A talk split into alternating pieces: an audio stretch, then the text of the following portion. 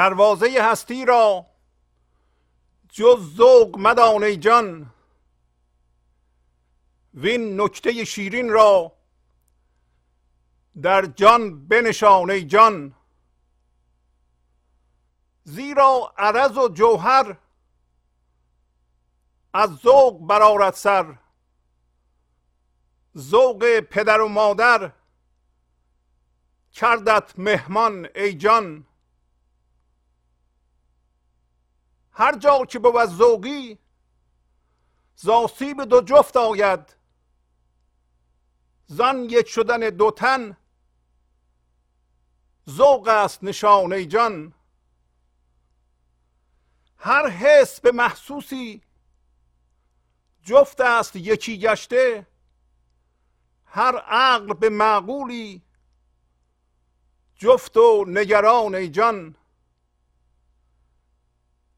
گر جفت شوی ای حس با آنچه حسد کردو و از غیر بپرهیزی باشی سلطان ای جان. ذوقی که ز خلق آید زو هستی تنز آید. ذوقی که ز حق آید زاید دل و جان ای جان. کو چشم که تا بیند هر گوشه تتق بسته هر ذره به پیوسته با جفت نهان ای جان آمیخته با شاهد هم عاشق و هم زاهد و ذوق نمی گنجد در کون و مکان ای جان. پنهان ز همه عالم گرما بزده هر دم هم پیر خرد پیشه هم جان جوان ای جان. پنهان مکن ای رستم پنهان تو را جستم احوال تو دانستم. تو اشوه مخوان ای جان. گر روی ترش داری دانیم که تراری زهتاس همی ترسی و از مکر اوان جان. در کنج عذبخانه حوری چو دردانه دور از لب بیگانه خفته از ستان جان. صد عشق همی بازد صد شیوه همی سازد. آن لحظه که می یازد بوسه به ستانه جان. بر ظاهر دریا کی؟ بینی خورش ماهی. کان آب تتق آمد. بر عیش کنان ای جان. چندان حیوان آن سو میخاید و میزاید. چون گرگ گرو برده پنهان ز شبان ای جان. خنبک زده هر ذره بر موجب بی بهره. کاب حیوان را کی داند حیوان ای جان؟ اندر دل هر ذره تابان شده خورشیدی. در باطن هر قطره صد جوی روان ای جان. خاموش چو آن لقمه هر بسته دهان خواید تا لقمه نیندازی بربند دهان ای جان.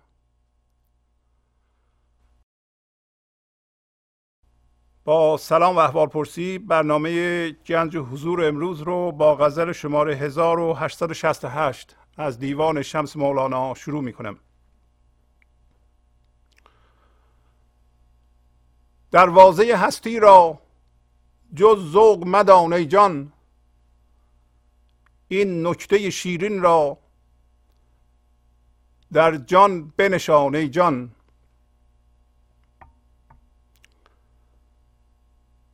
پس مولانا امروز به ما یادآوری می‌کنه که دروازه که از آن آفرینش وجود وارد میشه یعنی ما یه چیزی خلق می‌کنیم. ذوق و به ما پیشنهاد می‌کنه که این نکته شیرین و زیبا رو در جانمون بکاریم.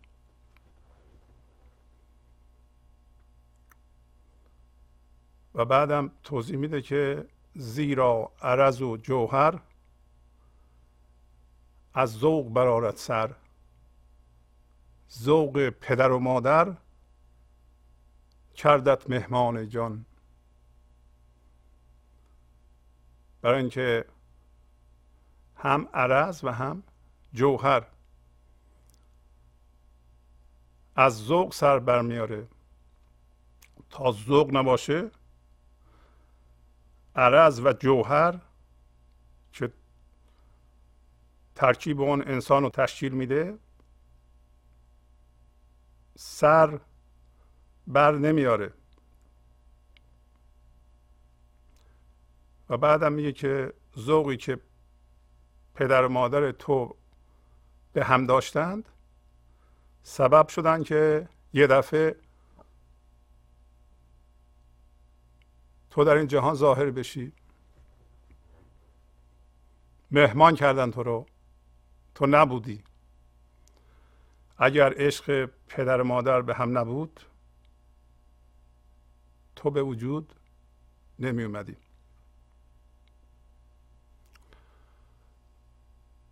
ذوق یک فضاست یک حالت بودن که آفرینش انسان در اون فضا صورت می‌گیره. پس ما باید اگر ذوق نداریم یه تغییراتی در خودمون بدیم که ذوق در ما زنده بشه. اولین قدمش همطور که می‌دونید پذیرش. پذیرش این لحظه قدم صفر اقدام ماست. این لحظه هر چالشی زندگی جلوی روی ما می‌ذاره هر چقدر اتفاق ناجوره ما اینو میپذیریم که خردمان رو گم نکنیم. موازی با این لحظه میشیم. این کار سبب خواهد شد که ما یواش یواش به این لحظه توجه کنیم در این لحظه زنده باشیم موازی با این لحظه باشیم.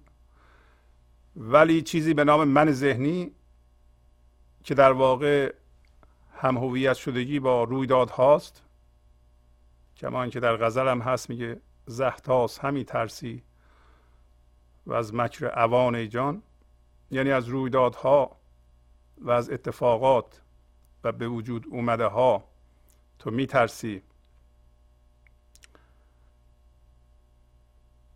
و همطور مکر ماموران در اینجا دولتی یا روند هستی که می‌خواد ما را به حضور برسونه ما از اونا میگه میترسیم. البته بعدا خواهیم خوند. پس بزرگترین کوشش ما این باید باشه که اولا منظور از وجود من اینه که زندگی خلاقیتش و آفرینشش رو از من بیان کنه. برای اینکه آفرینش در من صورت بگیره در من باید ذوق به وجود بیاد. ولی فعلا ذوق نیست. نقطه شروع ما از پذیرش و موازی بودن با این لحظه است. ولی همین که این لحظه رو گم کردیم دوباره می‌دونیم که باید به این لحظه برگردیم و کسرت در این لحظه بودن رو زیاد بکنیم. مرحله بعدی مرحله حس شادیه. شادی فضایی شادی فضایی حالتی است که لذت و شادی فضایی انجام دادن در این لحظه جایگزین اضافه کردن میشه. یعنی شما به جای اینکه حواستون رو بدین که چه چیزی به من اضافه میشه یا نمیشه لذت انجام عمل اصل میشه. و بنابراین برای این کار باید ما برقرار شده باشیم در این لحظه و هوشیاری حضور خودش از ما بیان کنه و جاری بشه به اون کاری که انجام میدیم. و اون کار رو میگیم عمل بیدار. پس ذوق یه عمل بیداره. ذوق یه چند سانتی متر بالاتر از شادی فضایی است. پس نقطه صفر ما پذیرش این لحظه است. چند سانتی متر بالاتر نمیگم چند متر یا چند فرسنگ. چون فکر نکنید که خیلی از اونجا ما دوریم. گرچه که ما خیلی چیزها رو دوست نداریم. وقتی ما شب هوا سرد بارون میاد تاریک هم هست رانندگی می‌کنیم ماشین ما پنچر میشه هیچ کس از این کار خوشش نمیاد. ولی پذیرش این که این عمل واقع شده من باید بیام پایین و اینو عوض کنم. گاهی اوقات این عمل رو لذت بخش می‌کنه. یا حداقل در مرحله پذیرش ما باقی میمونیم. مرحله پذیرش یعنی اینکه اون کار اذیت کننده نیست. آزاردهنده نیست و تولید درد نمیشه. خیلی واضحه که اگر مراحل پیشرفت ما به این ترتیبه که اول پذیرش بعد به تدریج که جلو میریم و این کار انجام میدیم شادی در درون ما زنده میشه و این شادی پخش میشه به اطراف ما و اطراف ما هم این شادی رو می‌گیرند و بنابراین محیط ما شروع می‌کنه رفتارش رو نسبت به ما تغییر دادند و پس از یه مدتی یه حالتی به وجود میاد که ما صد درصد بدون هیچ گونه شک و تردیدی می‌دونیم که در بیرون چه چیزی رو می‌خوایم انجام بدیم. و چنان هم مستقر در این لحظه هستیم کمطور که در غزل مولانا میگه میگه که ذوقی که ز حق زاید دل و جان ای جان. ذوقی که از حق میاد شما رو برقرار می‌کنه در این لحظه زنده و شما میآفرینید ولی می‌دونید چی میآفرینید. و به هیچ وجه حرس رسیدن به اون چیزی که می‌خوایم بسازین در بیرون. شما را از این شادی فضایی و فضای آرامش نمی‌تونه بکنه. هیچ عجله نداریم به اون برسید. حرس ندارین نسبت به اون بلکه شادی و لذت این عملی که این لحظه انجام میدین در جانتون همیشه پیداست و شما اونو حس می‌کنید.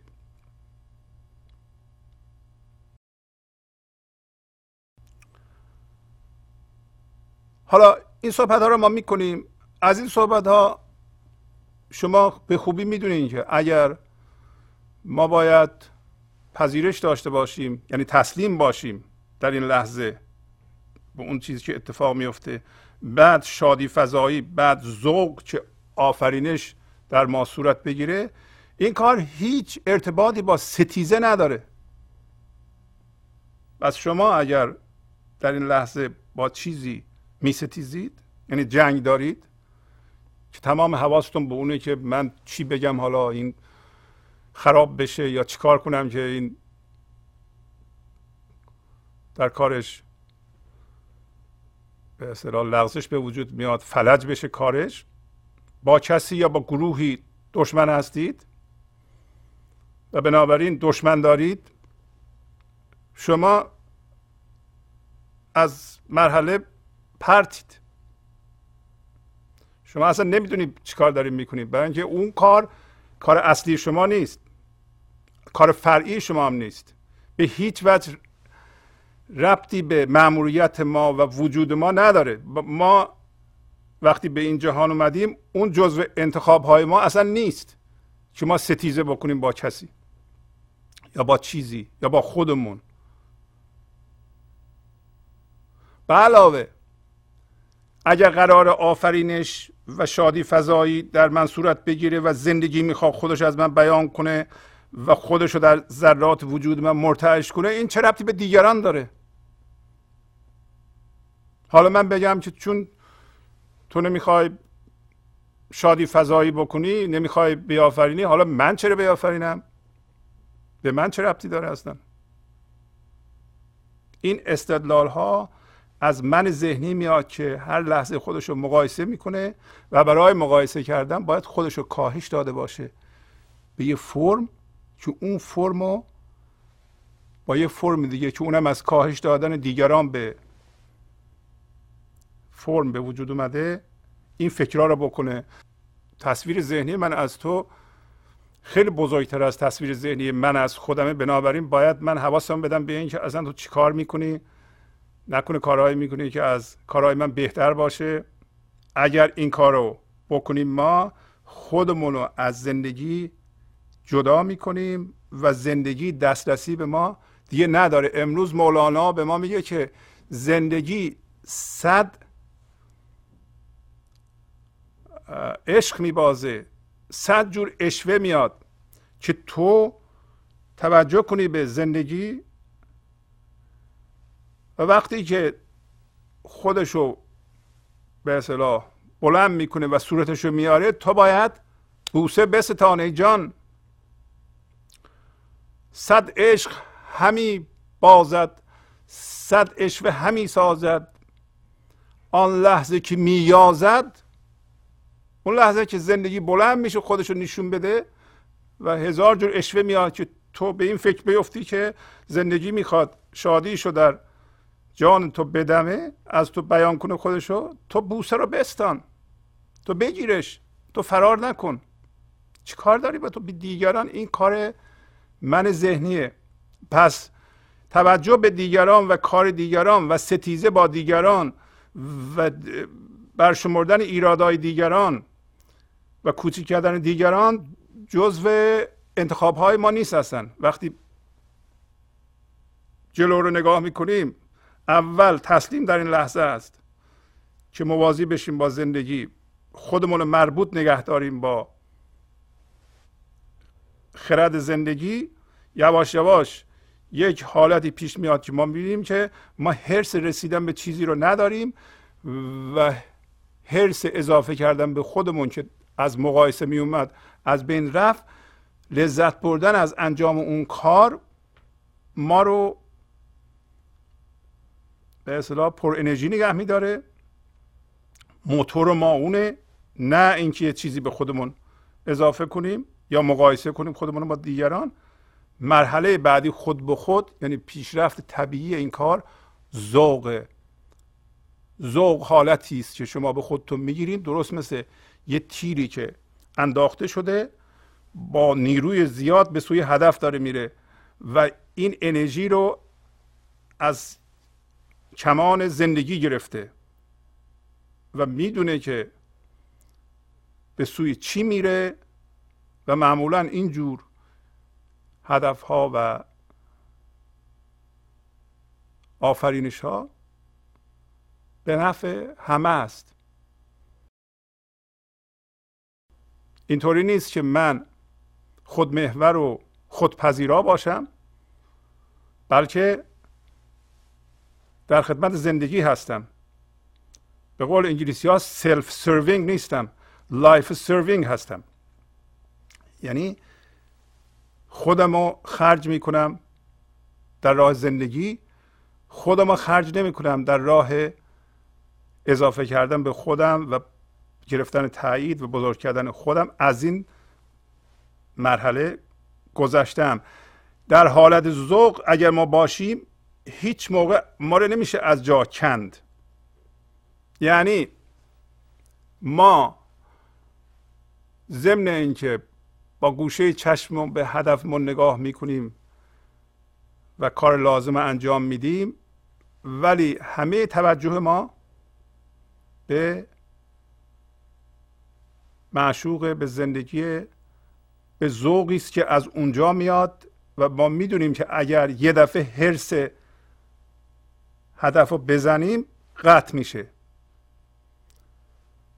خب نمی‌زنیم و لازم هم نیست بزنیم. برای اینکه اون چیزی رو که از گرفتن یه چیزی می‌خواهیم الان میسره و اون شادی اصیل زندگی است و آرامشی که از اون سو میاد و حالت ذره بودنی که ما داریم ذره بودن یعنی اینکه تمام تکبر و خودخواهی و خود به طور کلی هم هویت شدگی و دردهای ما از ما ریخته و ما سبک مثل ذره شدیم. حالا اجازه بدیم ببینیم که مولانا چجوری ما رو پیش می‌بره. پس گفت که به طور قطع یقین بدونید که دری که آفرینش از اون وارد این دنیا میشه اون ذوق اگه ذوق نباشه آفرینش هم نیست. ستیزه آفرینش نداره. یعنی سامان بخش نیست. این هم بگیم که ما چون به تصویر او آفریده شدیم ما نمی‌تونیم نیافرینیم. گرچه که وقتی ما میآفرینیم به طور هم هویت شده با من ذهنی تکرار مکررات می‌کنیم و یا چیزهای بی سامان کننده میآفرینیم. نظم زندگی رو به هم می‌زنیم. برای اینکه از خودمون میآفرینیم از خود میآفرینیم از گذشته میآفرینیم. بر اساس محدودیت خودمون و این چه چیزی به نفع منه میآفرینیم. و معالا اینها درد ایجاد می‌کنه و به ضرر ما تمام میشه. پس گفت که در انسان یه عرض وجود داره یه جوهر وجود داره. جوهر به طور ساده شده اونه که اگر از ما بگیرند انسانیتمون از بین میره. جوهر. عرض اون چیزی که اگر از ما بگیرند هنوز ما انسان باقی میمونیم. پس بنابراین مثلا باورهای ما چه سیاسی چه مذهبی چه علمی اینا عرضه. ربطی به ذات ما نداره. مثلا یه کسی می‌تونه باور مذهبی مسیحی داشته باشه یکی می‌تونه باور مذهبی یهودی داشته باشه. هر دو جوهر دارن هر دو انسان هستند. و حالا اگر یه کسی باوراش عوض بکنه باورهای سیاسیش عوض بکنه خودش عوض نمیشه. یعنی هم انسان دست نخورده باقی میمونه. پس میگه هم عرض هم جوهر از ذوق سر بر میاره. اگر شما یه عرض سامان بخش بخواین در این جهان بیافرینید حتما باید از فضای ذوق بیاد. فضای ذوق هم فضای من و شما نیست. از درون میاد و شما نیستین که اونو ایجاد می‌کنین. شما فقط اجازه میدین که اون فضا در شما به وجود میاد و از میز نیست از دوربین نیست از مقام دنیا نیست از پول نیست از اینها نمیشه ذوق بیرون کشید. حالا خواهیم دید. میگه هر جا که بود ذوقی زاسی به دو جفت آید زان یک شدن دو تن ذوق است نشانه جان. هر حس به محسوسی جفت است یکی گشته هر عقل به معقولی جفت و نگران. ای جان. در ضمن می‌بینین که همه سطرها به جان ختم میشه. مولانا نه تنها میگه ای عزیزم ای جانم بلکه ما رو جان خطاب می‌کنه. پس معلوم میشه که همه ما هم از جنس جان هستیم و اینطوری که غزل نوشته شده استثناء قائل نمیشه که برخی از افراد برگزیدن فقط اونها جان دارن و اونها می‌تونن آفرینش بکنند. و اینجور بیان. واقعا برای دوره ما لازمه تا تک تک انسان ها بفهمند که دارای قدرتن پس دارای مسئولیتند. باید خودشون فضای ذوق رو در خودشون به وجود بیارند ستیزه نکنند آفرینش فکرهای خودشون رو بکنند و در سامان بخشی و نظم بخشی به این جهان مشارکت کنند. نه اینکه خودشون رو بکشن کنار بگن که ما راحت طلبیم حالا یکی بیاد به ما بگه که چه فکرهایی بکنیم. ما همون فکرها رو از اون می‌گیریم تقلید می‌کنیم.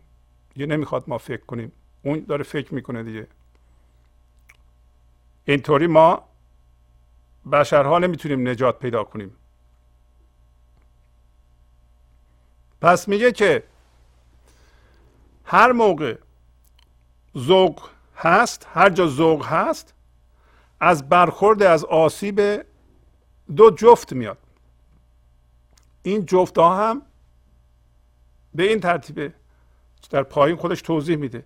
میگه که یا ما انسان ها حس هستیم یعنی هم هویت شدیم با نتیجه پنج حسمون که میشه؟ من ذهنی و این حس یک تصویر ذهنیه که یعنی در واقع ما با تصویر ذهنی خودمون زندگی می‌کنیم و جهان رو به صورت یه تصویر ذهنی می‌بینه. بنابراین حس بنا به تعریف به یه محسوسی خودشو بسته. جفت شده بان یعنی اگر ما حس نبودیم نمی چسبیدیم به یه سری چیزها. اون سری چیزها چیه؟ محسوسه. یعنی چیزهایی که کار بر روی اونا واقع شده. پس اگر ما حس هستیم در زندگی رو بستیم و تصویر ذهنی ما با یه تصویر ذهنی دیگه جفت. ما یه تصویر ذهنی از خودمون داریم. یه تصویر ذهنی هم از اتومبیلمون داریم. این تصویر ذهنی اتومبیل یا پولمون یا مقاممون به طور نامرئی به تصویر ذهنی ما بسته شده و اینو بزرگ می‌کنه. بر اساس اون تصویر ذهنی یه تصویر ذهنی من از شما دارم. مولانا امروز به ما می‌خواد بگه که اینطوری جفت شدن فایده نداره. برای اینکه اگر من یه تصویر ذهنی از خودم داشته باشم یه تصویر ذهنی هم از شما داشته باشم که شما هم حس هستید و به جهان چسبیده اید حالا یه تصویر ذهنی با یه تصویر ذهنی می‌خواد ذوق ایجاد کنه. این فقط می‌تونه از این جور ذوق هستی تن میزاد. پای میگه که ذوقی که ز خلق آید زو هستی تن زاید. شما اینطوری نباید ذوق ایجاد کنید. ما نباید به تصویر ذهنی که از یه نفر داریم عاشق بشیم. مثلا من فکر می‌کنم شما یه آدم مهربان هستید پولدار هستید دست دلباز هستید زیبا هستید. بنابراین تصویر ذهنی رو درست کردم از شما ایدئال هستید تحصیل کرده هستید. یه تصویر ذهنی هم از خودم دارم. حالا عاشق اون تصویر ذهنی بشم. این حس به محسوس چسبیده جفت شده. یعنی من حس هستم به یه سری چیزها چسبیدم. تو هم یه حس هستی به یه سری چیزها حالا ما با هم دیگه جفت بشیم. از این جفت بودن فقط هستی تن یعنی منمون بزرگ میشه. منهامون شروع می‌کنه به کار کردن و ما عالا منمون رو بزرگ می‌کنیم. هستی تن میزاد. گرفتاری ایجاد میشه. اما یه جوری دیگه هم جفت شدن وجود داره. گفت هر عقل به معقولی جفت و نگران ای جان اگر خرد باشم من عقل باشم یعنی نگاه هم به زندگی باشه پس عقلم حس نیستم. در این صورت نگاه هم به خداست نگاه هم به زندگی است نگاه هم به خرد کله. این هم یه جفته. منتها جفتی که یه جوری دیگه جفته. در این صورت من از جنس زندگی هستم تصویر ذهنی از خودم ندارم. حالا به شما که نگاه می‌کنم زندگی رو در شما می‌بینم. برای اینکه از جنس زندگی هستم. برای اینکه از جنس عقل هستم. این عقل خوبه این خرده. عقل و حس. حالا مولانا می‌خواد به ما بگه که شما باید عقل باشید نگران به زندگی باشید. نگران نگران یعنی در حال نگاه کردن. در حال نگاه کردن. در حال نگریستن. نگران و متمرکز به خدا یعنی خدا کجاست؟ خدا در این لحظه است. و در این لحظه زنده. اون موقع جفتم رو پیدا می‌کنم در جهان. حالا اگر می‌خوام با کسی مراوده عشقی کنم یا برخورد کنم چون از جنس زندگی هستم زندگی دارم در اون می‌بینم حالا اگر اونم از جنس زندگی باشه اونم نگران به زندگی باشه. ما در یه رابطه عشقی هستیم. این رابطه عشقی سامان بخشه این رابطه عشقیه که میگه که ذوق پدر مادر تو را مهمان کرد در این جهان.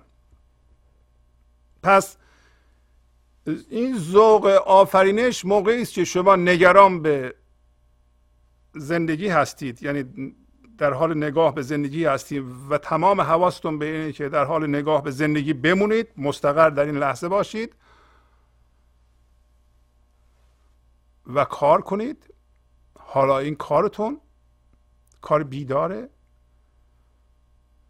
و انرژی زنده زندگی مثل تیر شما رو به سوی هدف مادیتون در این جهان می‌بره و شما مطمئن مطمئن هستین که این هدف براتون خوبه. شما می‌دونین هیچ شکی ندارین که این هدف رو می‌خواین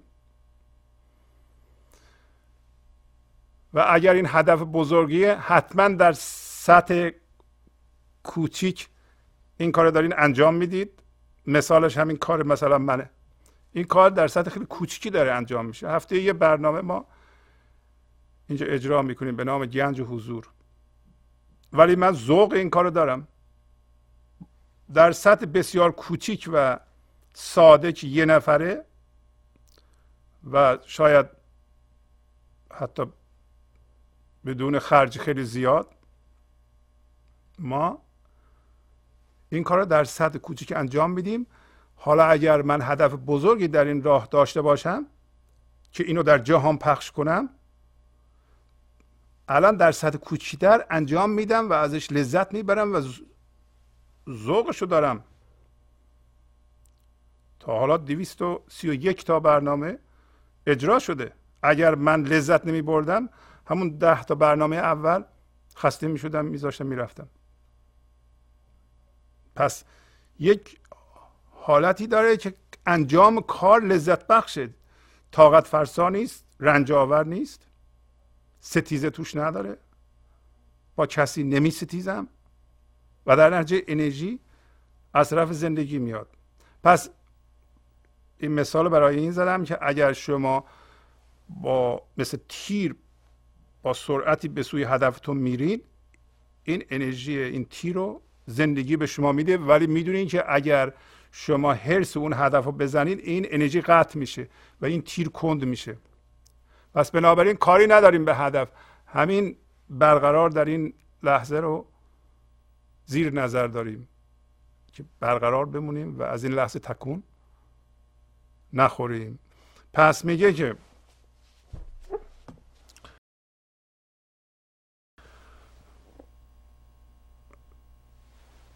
حس به محسوس نگاه می‌کنه عقل به معقول نگاه می‌کنه در اینجا معقول همون زندگیه. و الان به شما میگه که گر جفت شوی ای حس با آنکه حسد کردو و از غیر به پرهیزی باشی سلطان جان. اگر تو جفت شوی با اون کسی که تو را حس کرده حس کرده دو معنی داره. یکی اینکه حست کرده اون تو رو حس می‌کنه گرچه تو او رو به اون صورت حس نمی‌کنیم برای اینکه حس هستی بعد از جنس زندگی باشی که زندگی رو حس کنی. زنده باید بشی در این لحظه که زندگی رو حس کنی. و از غیرم به پرهیزی از غیر به پرهیزی یعنی که از چیزی که نسبت به ذات تو که از جنس زندگی هستی غیره. و غیرها همش من دارند. اون قسمتی از تو هم که من داره اونم غیره نسبت به تو. پس از غیر به پرهیزی نخوای غیر بشی با غیر مراوده نداشته باشی برای اینکه غیر می‌خواد تو رو از اون فضا بکشی بیرون. به محض اینکه با غیر ستیزه کنی از جنس غیر میشی. غیر یعنی اون چیزی که غیر از اصل توست غیر از زندگیه و منظور ما از این غیر منهای ذهنیه. باشی سلطان ای جان. تو پادشاه وجودت میشی. یعنی آمدانه و قاصدانه میآفرینی.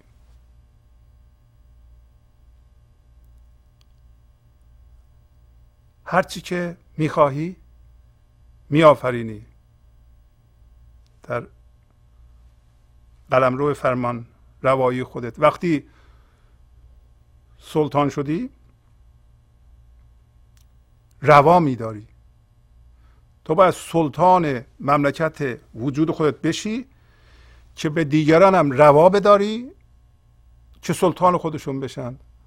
اگر تو سلطان وجودت نشی نمی‌ذاری دیگران سلطان خودشون بشن. اگر تو فکرهای خودتو نیافرینی نمی‌تونی روا بداری که دیگران فکرهای خودشون رو بیافرینند و هر جور که دلشون می‌خواد بیافرینن و فکر کنند اگر تو سلطان نباشی از طرف زندگی با انرژی زندگی با قایم به ذات بودن در این لحظه در این صورت هویت تو از جهان مادی می‌گیری و یه قسمتش تحت کنترل در آوردن دیگرانه.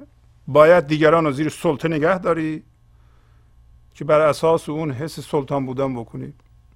و نمی‌ذاری تو اونها سلطان خودشون بشن. برای اینکه تو اصلا سلطانی رو نمی‌شناسی. گر جفت شوی ای حس. یعنی ما حس هستیم الان. با آنکه حست کردو آنکه حست کردو می‌تونه حالا هر اسمی روش می‌خوایم بذاریم زندگی کل خدا. اگه جفت شوی با اون دیگه از جنس حس نیستی. از جنس حس موقعی هستی که تو هویت تو از یه تصویر ذهنی می‌گیری و این تصویر ذهنی هم مربوط هست به طور نامری به چیزهایی در جهان بیرون. و اینها نمی اینا غیرن اینا نمی‌ذارن تو کشیده بشی به اون چیزی که مهمترین چیز برای توست. که گفتیم؟ این مهمترین چیز برای ما اتفاق افتاده. گنج حضوره. گنج حضور یعنی اون هوشیاری زندگی که شما اون هستید. الان زنده بشین با اون. و تمرکز تو از روی اون بر نداری. دائما نگران به او باشی. و اگر به اون یه خود زنده بشی غیر رو می‌شناسی و از غیر میپرهیزی سلطان میشی. پس یکی از مشخصات سلطان بودن روا داشتنه برای دیگران که اونها هم سلطان باشن. اونها هم باورها و عقایدشون رو بیافرینند. اونها هم هر جور می‌خوان زندگی کنند. یکی از مشخصات سلطان بودن توانایی آفرینش. توانایی اجرای اراده آزاد. که اینو خدا به ما داده کسی نمی‌تونه بگیره. آزادیه. آزادی. سلطان آزاد. حالا میگه که ذوقی که از خلق میاد ذوقی که ز خلق آید زو هستی تنز آید. ذوقی که ز حق آید زاید دل و جان جان. حالا شما کدومو می‌خواید؟ شما اگر حس باشین با تصویر ذهنیتون زندگی کنید در این صورت بر اساس این تصویر ذهنی میچسبیم به یه سری چیزها در بیرون یه ذوقی از اون می‌گیرید که این ذوق تبدیل شده است. ذوق نیست در واقع. اسمش مولانا؟ اونم ذوق می‌ذاره. اون انرژی نداره. اون کیفیت نداره. نمیچسبونه آدم ها رو به هم. سیمانش بده. درست مثل اینکه دو نفر با هم دوست بشن تا یکی رو از پا در بیارن. این سیمان بده. دیدی دو نفر با هم دوست میشن بر اساس غیبت کردن؟ پشت نفر سوم. سیمانش بده. این دوستی رو به هم جوش نمیده. اما ذوقی که ز حق آید اگر شما در این لحظه از اون سه مرحله گذشته اید از مرحله پذیرش از مرحله شادی فضایی و از مرحله ذوق هم گذشته اید و دائما ذوق در شما کار می‌کنه خوشا با حالتون. اینکه ذوقی که از حق میاد دائما در شما دل و جان میزاد.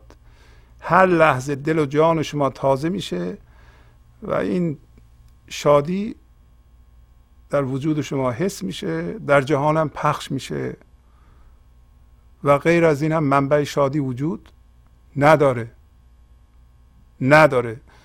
ستیزه برای ما راه نیست. شاید مهمترین چیز این باشه که ما حتی اگر وضع زندگیمون به صورتی است که وضعیت های بسیار بسیار غیر قابل قبول وجود داره شروع کنیم به اینکه چه چیزهایی رو می‌تونم بپذیرم در این لحظه. از اون چیزهایی که نمی‌تونم بپذیرم یه قدر دور بشم که انرژی حضور در من یه خورده زنده بشه و بدونم به طور قطع و یقین وقتی ستیزه می‌کنم من انرژی خالی میشه انرژی زنده زندگی از من خالی میشه خشک میشم. ستیزه نمی کنم اگه دیدم ذهن معتاد به واکنش من هی داره واکنش نشون میده این رو به عنوان تریگر به عنوان یادآوری کننده به خودم استفاده می کنم که زودی از ستیزه خودم رو بکشم عقب و من ذهنی رو تماشا کنم که چی کار داره می‌کنه. و یادم هست که به عنوان شاهد و ناظر بود زنده نظارت کننده حتی به وضعیت ستیزه خودم هم نگاه کنم. یعنی یه عاملی یه اتفاقی در بیرون میفته این یه سطح یکی هم واکنش من ذهنی منه. یه پاسخی یه واکنشی به اون نشون میده که معمولا منفی هست. معمولا عدم پذیرش هست. معمولا تو هم با خشم و رنجشه. و درده حالا این داره اتفاق میفته و الان غافل نیستم از اون بود سومی که اینا رو نگاه می‌کنه. می‌بینه من من چجوری به اون اتفاقی که میفته واکنش نشون میده. این بود من رها نمی کنم ولی اون که از دستم بر نمیاد این اعتیاد به واکنش رو از بین ببرم ولی دارم بهش نگاه می‌کنم. همین نگاه کردن در این صورت بود خدایی من زنده شده و اینو باید تقویت کنم. یواش یواش این بود اگر تقویت بشه اون من ذهنی اون واکنش ها شروع می‌کنه به فروکش کردن. و الان مولانا میگه که اون چشم بینا کو که ببینه. چی رو ببینه؟ کو چشم که تا بیند هر گوشه تطق بسته هر ذره به پیوسته با جفت نهان جان آمیخته با شاهد هم عاشق و هم زاهد و ذوق نمی گنجد در کون مکان جان. پنهان ز همه عالم گرما بزده هر دم هم پیر خرد پیشه هم جان جوان جان. ببینید میگه که بهتر ما هم قبول کنیم این بیان رو برای اینکه مولانا می‌بینه حقیقت و, و درون ما رو که انسان ها از چی ساخته شدند. میگه کو چشم کتاب ببینه در هر گوشه زیر پوشش زیر پرده توتوق یعنی پرده هر ذره که ذره رو پای میگه که هم عاشق هم زاهد. همه انسان ها و هر چیزی. پیوسته شده با جفت نهانش. جفت نهانش. حالا اسمشو بذارین خدا. اسمشو بذارین زندگی. یعنی هم من هم شما هر انسان دیگه ای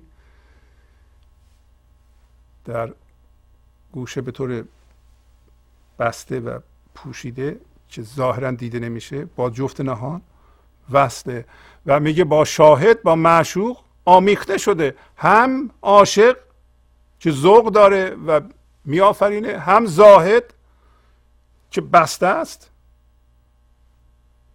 و متعصب به سری باورهاست. و هر دوی اینا از ذوق نمی گنجند در کون و مکان. هم زاهد هم عاشق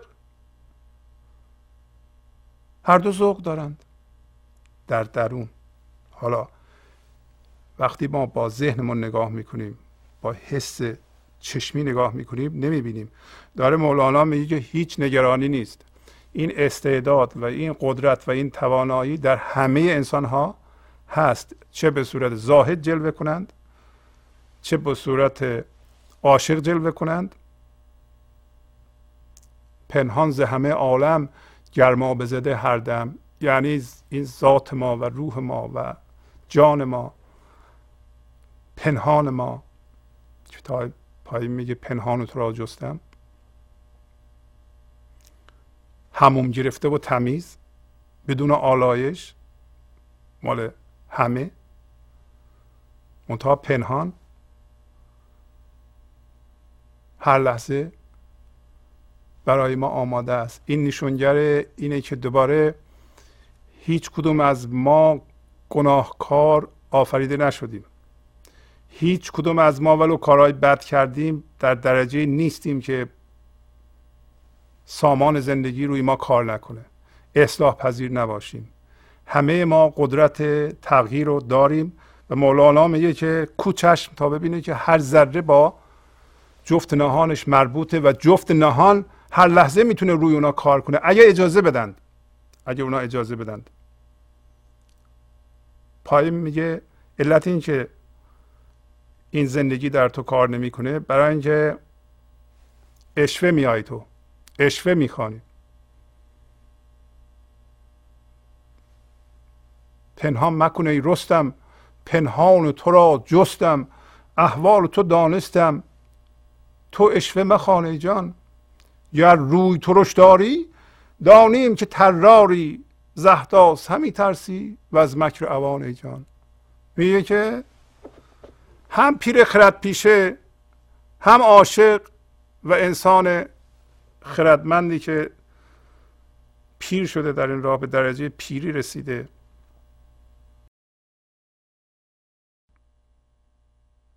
و هم جان جوان که جدید تازه است.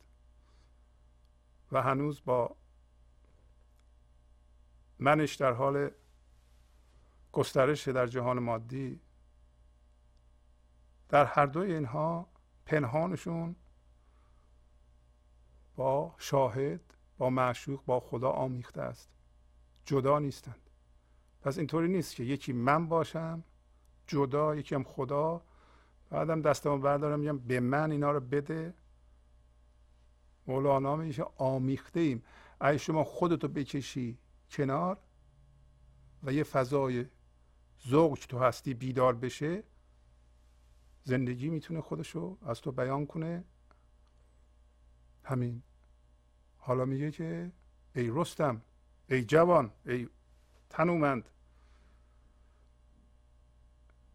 پنهان مکن.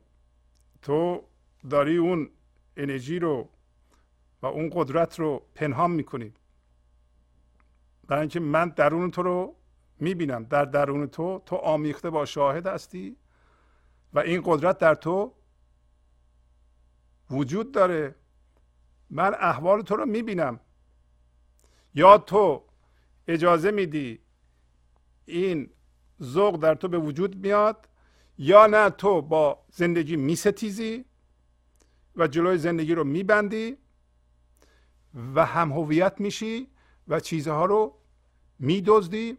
چیزها رو میدزدی یعنی چی؟ با هر چی که هم هویت میشین شما تبدیل به ماده میشین. پس میدزدین. پایینم میگه اگر تو قصه داری اگر روی تو ترشه پس ما می‌دونیم که تو دزد هستی تراری حالا چرا ناراحتی؟ برای اینکه دزدیدی میترسی که معموران خدا بیاند؟ معموران اینا رو تمثیل میزن نه که خدا واقعا معمور داره. معمور خدا که این ایمپالس زندگی این نبز زندگی که میتپه تمام کارها و رویدادها به سمت اینه که تو هرچی که گرفتی رها کنی و این ذوق در تو به وجود بیاد. پس تو میگه که اگر قصه داری مهم نیست که مذهبی هستی سیاسی هستی یا هر چی هستی هر باورهایی داری. اون باورها داره میپوشونه. این این انرژی سامان بخشو تو از احتاس میترسی. از احداث یعنی رویدادها از این چیزهای جدید که به وجود اومده. در مقابل احداث جمع حدثه یعنی اتفاقات. به زبان ما. در مقابل قدم یعنی قدیم. در مقابل گنج حضور اتفاقات. طوری داره میفته که دست شما رو بشه. من شما مزمحل بشه. درد شما کم بشه. ولی شما عمدن می‌خواید درد رو زیاد کنی. تو پس اگر قصه داری و روی تو ترشه می‌دونیم که دوست هستی و دزدیدی هم هویت شدی. دزدیدی یعنی هم هویت شدی با چیزها و همینا باعث شدن که تو از اتفاقات بترسی و از معموران حکومتی اوان یعنی ماموران حکومتی. یعنی میترسی خدا دست تو رو رو کنه و از مکر اوان میترسی. از مکر اونا مکر داره. برای اینکه تو مکر داری. اونا هم می‌خوان دست شما رو رو کنند. درست مثل پاسبان داره مکر میاد حقه می‌کنه که دست شما رو که حقه بازه می‌کنی اینو رو کنه. و اینکه ما هم هویت شدیم اشوه داریم می‌خوانیم. گفت که احوال تو دانستم تو اشوه مخانه جان. ما اگر در زندگی رو بسته ایم و میگیم که من زنده هستم من خوشحال هستم من نمی‌دونم اله هستم بله هستم. داریم اشوه می‌خونیم. داریم حرف اشوه می‌کنیم یعنی حرف بیخود می‌زنیم. اصلا حرف نزنیم بهتره. برای اینکه اگر اون انرژی زنده بشه شما متوجه میشین. کسی که این انرژی رو پنهان کرده و جلوی زندگی وایستاده و با این لحظه ستیزه می‌کنه با این لحظه موازی نیست و نمی‌ذاره شادی در او افزوده بشه و از ذوق خبر نداره ولی هنوز اشوه می‌کنه یعنی داره هر بیخود می‌زنه کارهای بیخود می‌کنه. برای اینکه مالا میاد سر این که آیا شادی اصیل در تو کار می‌کنه آرامش در تو وجود داره یا نه؟ اگر آرامش خدایی در شما وجود نداره پس اشوه می‌خونیم ما. هرچی که میگیم بی خوده. چی میگیم اصلا پس؟ برای اینکه میگه در کنج عذبخانه حوری چدردانه دور از لب بیگانه خفته از ستان جان. در در کنج این فضای وحدت عذبخانه یعنی همین فضای وحدت حوری بسیار زیبا حوری هم همین هوشیاری حضور زیبایی حضور. به اصطلاح شاعرانه میگه. به اصطلاح زن و مرد میگه. میگه تو که مرد هستی ای انسان. در کنج عذب, عذب خانه جایی بوده که خب زن و مردا می‌رفتن خوشگذرانی می‌کردن. تمثیل می‌زنه به این فضای وحدت. میگه که تو اشوه می‌خوانی حرفهای بی خود می‌زنی خود خسته می‌کنی برای اینکه ستیزه می‌کنی با زندگی. حواست هست که یک فضای وجود داره به نام فضای یکتایی که در اونجا حوری دردانه به طور پذیرا و و دور از لب بیگانه برای اینکه بیگانه اونجا نمی‌تونه وارد بشه. بیگانه همون غیره. به اون فضا نمی‌تونه وارد بشه. هر کسی که از جنس منه به اون فضا راه نداره. تو می‌دونی که اگر این اشوه آمدن و پنهان کردن و ستیزه رو رها کنی که وارد اون فضا بشی و چشمت روی اون فضا باشه این جفت شدن تو چه تغییری در زندگی شما به وجود میاره؟ چه آرامشی در زندگیتون به وجود میاره؟ و اون هوری میگه اون فضا صد عشق همی بازد. زندگی صد جور عشق میبازه به تو به توی انسان. صد شیوه می‌سازه هزار تا راه جفت و جور می‌کنه برای ما انسان ها که من می‌خوام زیبایی و شادی و آرامش و از جان تو بیان کنم و به ما مولانا میگه که می‌دونی که اوضاع اینطوریه. اون لحظه که این زیبایی بلند میشه تو فرار نکن. بوسه بستان. ای جان. بوسه را بگیر. بوسه را بگیر یعنی چی؟ یعنی باش یکی بشو. یعنی وقت رو تلف نکن.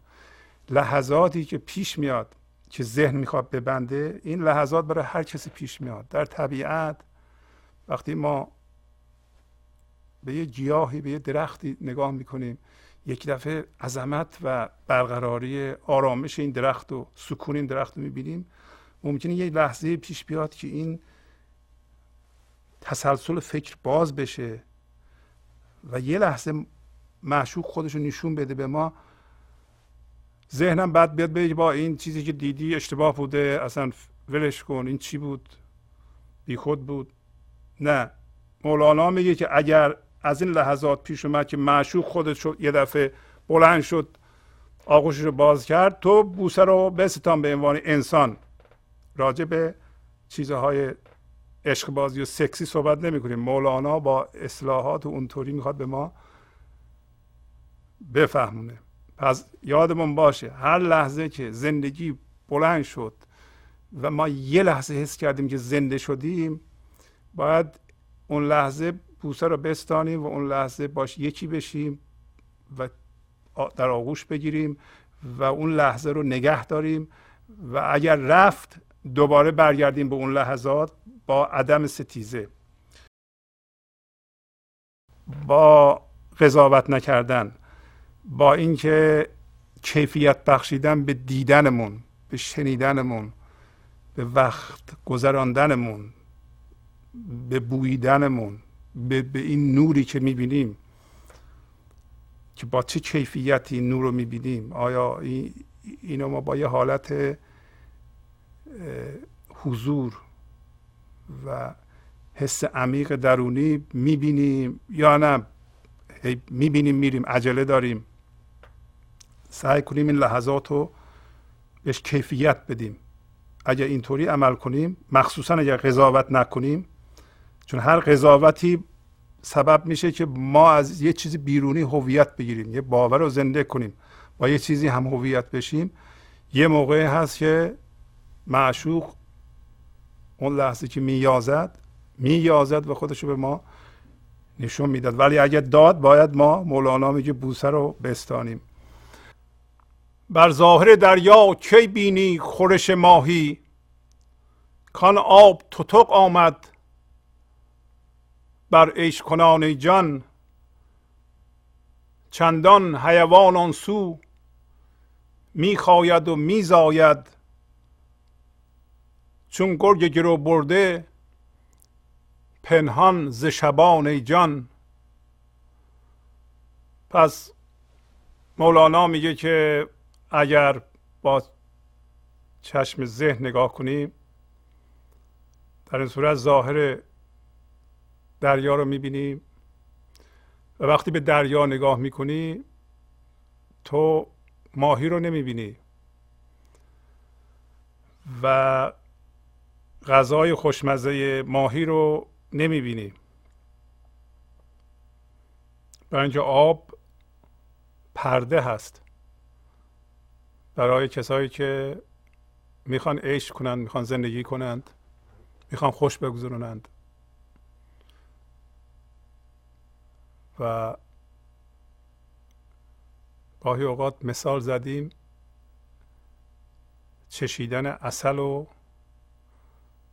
با درباره اصل دانستند. برای اینکه ما بدونیم اصل چیه کافیه که یه قاشق از اونو بچشیم. تا اینکه بیایم بخونیم اصل از چی تشکیل شده. مثلا فرمول مولکولیش چیه؟ یا شیرینیش مثلا شبیه چیه؟ این توصیف ها همون ظاهره. توصیف های ذهنی از خدا ظاهره. یک لحظه به گنج حضور زنده شدن و بوسه زدن همونطور که گفت چشیدنه. پس کار ما عملا تبدیل شدنه. و اگر بخوایم به توصیف بسنده کنیم و زنده نشیم درکی از زندگی نخواهیم داشت و درکی از ذوق نخواهیم داشت. یعنی عملا شما باید شروع کنیم در این لحظه تسلیم شدن و تسلیم شدگی خودتون رو ببینید و خردمندی خودتون رو حس کنید شادی فضایی خودتون رو حس کنید ذوق هم در خودتون ببینید. اگر اینها به وجود نیومده و اگر به وجود بیاد خودتون می‌دونید. اگر به وجود نیومده توصیف ذهنی اون فقط مولانا گفت که یه جور اشوه دادنه. و در ضمن این معنی رو هم میده که وقتی با دریا نگاه می‌کنیم همونطور که ماهی رو نمی‌بینیم ما و لذت شنای ماهی رو نمی‌بینیم همطور که می‌دونید هستی به دریا تشبیه شده و شما ماهی هستید. شما باید به ماهی تبدیل بشین که در این دریا شنا می‌کنه. فقط به صرف اینکه بگیم ماهی در آب شنا می‌کنه این کافی نیست. شما عملا باید به ماهی تبدیل بشید و شنا بکنید و از شنا کردن در این دریا لذت ببرید. ما مولانا امروز به ما گفت که ما ماهی هستیم فقط به توصیف پرداخته ایم ماهی می‌پرسه که آب چیه؟ و در نتیجه به توصیف آب میفته و متاسفانه به همون هم بسنده می‌کنه. و اگر می‌خوایم این کار بکنیم در این صورت این پرده ماهی بودن ماست. نمی‌تونیم لذت شنا در اقیانوس هستی رو بچشیم. بعد میگه در همون سوی ذهن در جهان مادی چندان حیوان حیوانات زیادی انسانهای ظاهرا انسان ولی در باطنا حیوان وجود دارند که هی میجوند و میزاند. فکر میجوند و فکر میزاند. چی چی میجوند؟ ما فکر میجویم فکر میزاییم. درد میجویم درد میزاییم. و فکر می‌کنیم داریم زندگی می‌کنیم. مثل گرگی که یه گوسفند گرفته از شبان شبان در اینجا خداست و یه گوشه کشیده ما فکر می‌کنیم که دیگه یه چیزهایی گیرمون اومده با آنها هم هویت شدیم. حواستمون با این لحظه و زندگی نیست. از راه ستیزه و مقایسه. با دردمون و با هم هویت شدگی هامون مشغولیم. مثل گرگ گرو بوده از شبان. ولی حالیمون نیست که ذرات دارن به ما میخندن به این کار ما. خدا داره به ما میخنده که این چه شادیه این چه زندگیه که این بنده داره. چوپان داره به ما میخنده. برای اینکه میگه که خنبش زده هر ذره بر موجب بی بهره کاب حیوان را کی داند؟ حیوان جان. هر ذره که خلاص شده آزاد شده هر انسانی که آزاد شده هر روح آزاد شده داره مسخره می‌کنه شادی می‌کنه و با شادیش داره میخنده.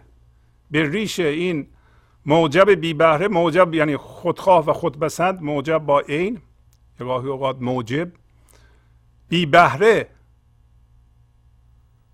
برای اینکه من ذهنی موجب بی بهره است. یک موجود خودپسند خودمحور خودپذیرای به خودنگران بی بهره است.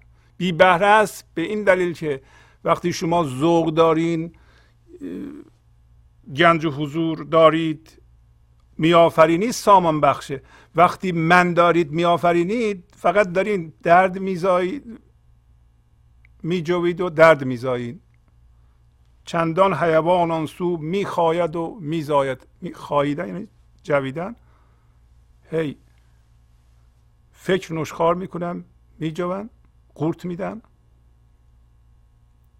و فکرهای جدید میزاند که من داره. جدید نه به لحاظ زندگی بلکه یه جوری دیگه فکر مندار ولی میگه خنبک زده هر ذره هر ذره ای داره میخنده و با این خندهش در واقع این موجب بی بهره رو مسخره می‌کنه و با این حرکتش میگه که آب حیوان رو آب زندگی رو این انرژی که از این ذوق ساطع میشه رو حیوان چجوری می‌تونه بفهمه؟ نمی‌فهمه. اندر دل هر ذره تابان شده خورشیدی در باطن هر قطره. صد جوی روان جان وقتی ما ذوق داریم ذره هستیم که یه خورشیدی در درون ما درون ما میتابه. ما نیستیم دیگه یه خورشیدی میتابه. هم ما هستیم اون خورشید هم ما نیستیم. هم ما هستیم هم خدا هست. ما به وحدت رسیدیم. اندر دل هر ذره تابان شده خورشیدی. در باطن هر قطره قطره بپاسم ما هستیم. وقتی به دریا میپیوندیم صد جوی روان جان. وقتی به دریا میپیوندیم ما و دریا رو دیگه نمیشه تشخیص داد. برای همینه که می‌بینیم که انسان هایی که به ذرگی رسیدن و به ذوق رسیدن از یکی هنر موسیقی ساطع میشه از یکی هنر سامان بخشی به دنیا ساطع میشه. یکی مولانا میشه که این غزل ها رو میگه. یکی ساز خاصی می‌زنه یکی هنر مجسم سازی داره یکی می‌نویسه. صد جوی روانه در این اقیانوس حالا مولانا به ما میگه که خاموش یان لغمه هر بسته دهان خواید تا لغمه نیندازی بر بند دهان جان. خاموش باش ذهنتو خاموش کن. برای اینکه این لغمه هایی رو که ما توصیفش کردیم در بالا صحبت کردیم این ذوق این شیرینی یه چنین لغمه ای رو کسی می‌تونه به جوه که دهنش بسته باشه یعنی ذهنش رو خاموش کرده باشه. با ذهنش یا با گفته هاش هم هویت نشه. به محض اینکه دهنتو باز کنی این لغمه از دهنت میفته یعنی به محض اینکه حرف بزنی با حرفت هم هویت بشی این لغمه شیرین از دهنت میفته خب در اینجا اجازه بدید یک قصه از مصنوی رو آغاز کنم. قصه هست. از دفتر دوم بیدار کردن ابلیس معاویه را که خیز وقت نماز است. قبل از شروع ارز کنم که تفسیر مصنوی به قلم آقای کریم زمانی رو پیشنهاد می‌کنم شما بخرید. هفت جلده. و هم خودتون مطالعه بفرمایید. مصنوی رو ایشون به طور کامل تفسیر کردند بسیار گویا. و هم وقتی با هم می‌خونیم شما می‌تونید از روی اون نگاه بکنید. اگر من قصه رو بعضی موقع تمام نمی کنم شما از روی اون می‌تونید بریم بخونید و قصه رو تمام کنید و معانی رو همه در بیارید. اما قصه در دفتر دوم به این تدیب آغاز میشه که معاویه در قصرش خوابیده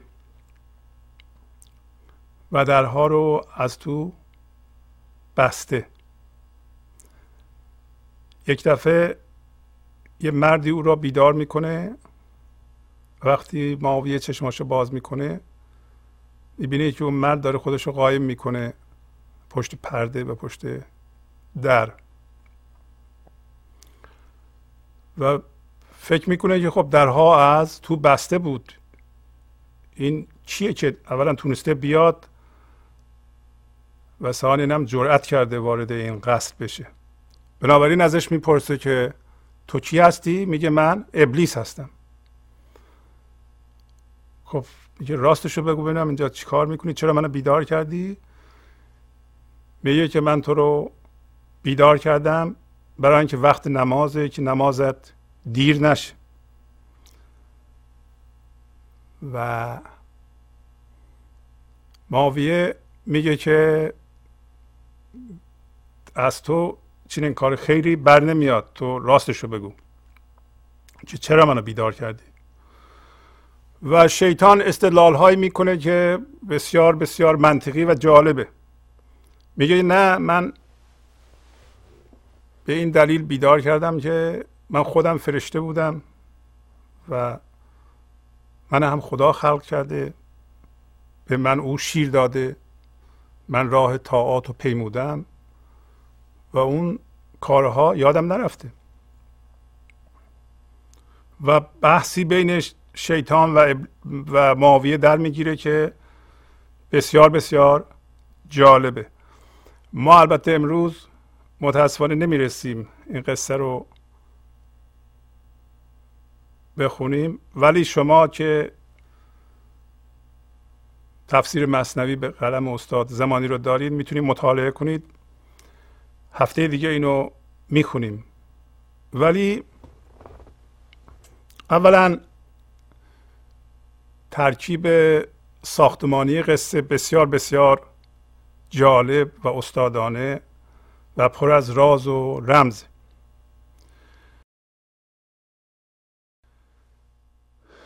اینکه یه نفر رو ابلیس یا شیطان بیدار می‌کنه که پاشه نماز بخونه یعنی با خدا نیایش کنه.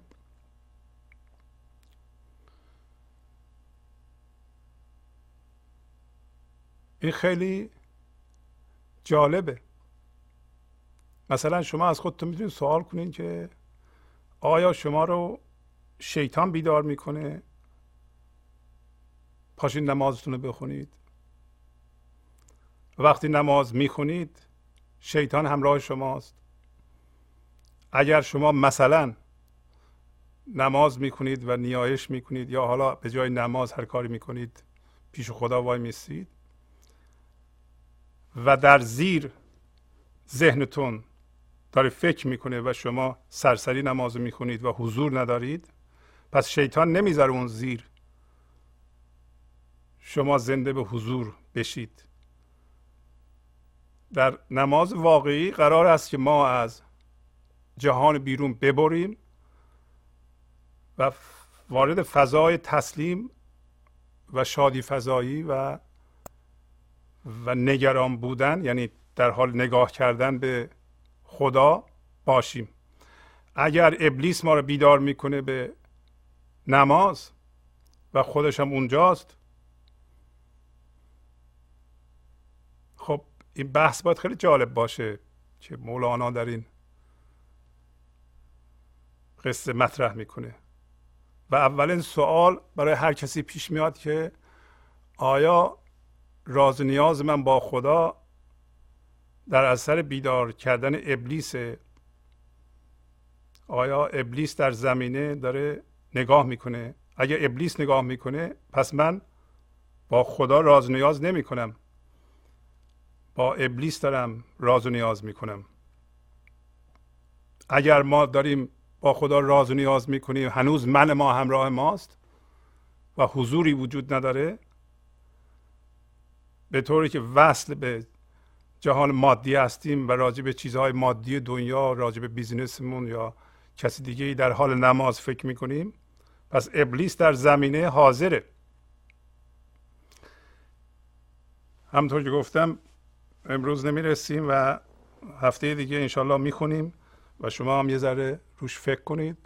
به علاوه استاد محمد جعفر مصفا در پیر بلخ یه قدری راجع به این قصه توضیح دادند. اونم بخونید. می‌دونم این کتاب دارید. اگه ندارید کتاب با پیر بلخ نوشته آقای محمد جعفر مصفا. بسیار جالبه. برخی از قصه های مصنوی رو خلاصه کردند و این قصه رو هم به صورت خلاصه در اونجا نوشتند. بریم ببینید ایشون چی میگن. نوشته آی زمانی رو هم بخونید. هفته دیگه هم با هم می‌خونیم. که اون موقع می‌تونیم بیاین روی خط و بگین که نظر شما چیه و این بحث ابلیس با یه نفر حالا معاویه سمبل یه نفره.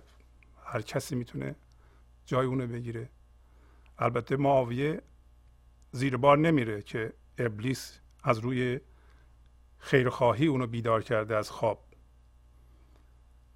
و ولی ابلیس استدلال هایی می‌کنه که بسیار بسیار منطقیه و خیلی ها وقتی می‌خونند حرف ابلیس رو باور می‌کنند. در حالی که آخر سر می‌فهمیم که مولانا داره میگه که ابلیس به این ترتیب صحبت می‌کنه و اگر داریم باور می‌کنیم و مطابق ابلیس عمل می‌کنید در حالی که عبادت می‌کنید ابلیس در زمینه حاضره.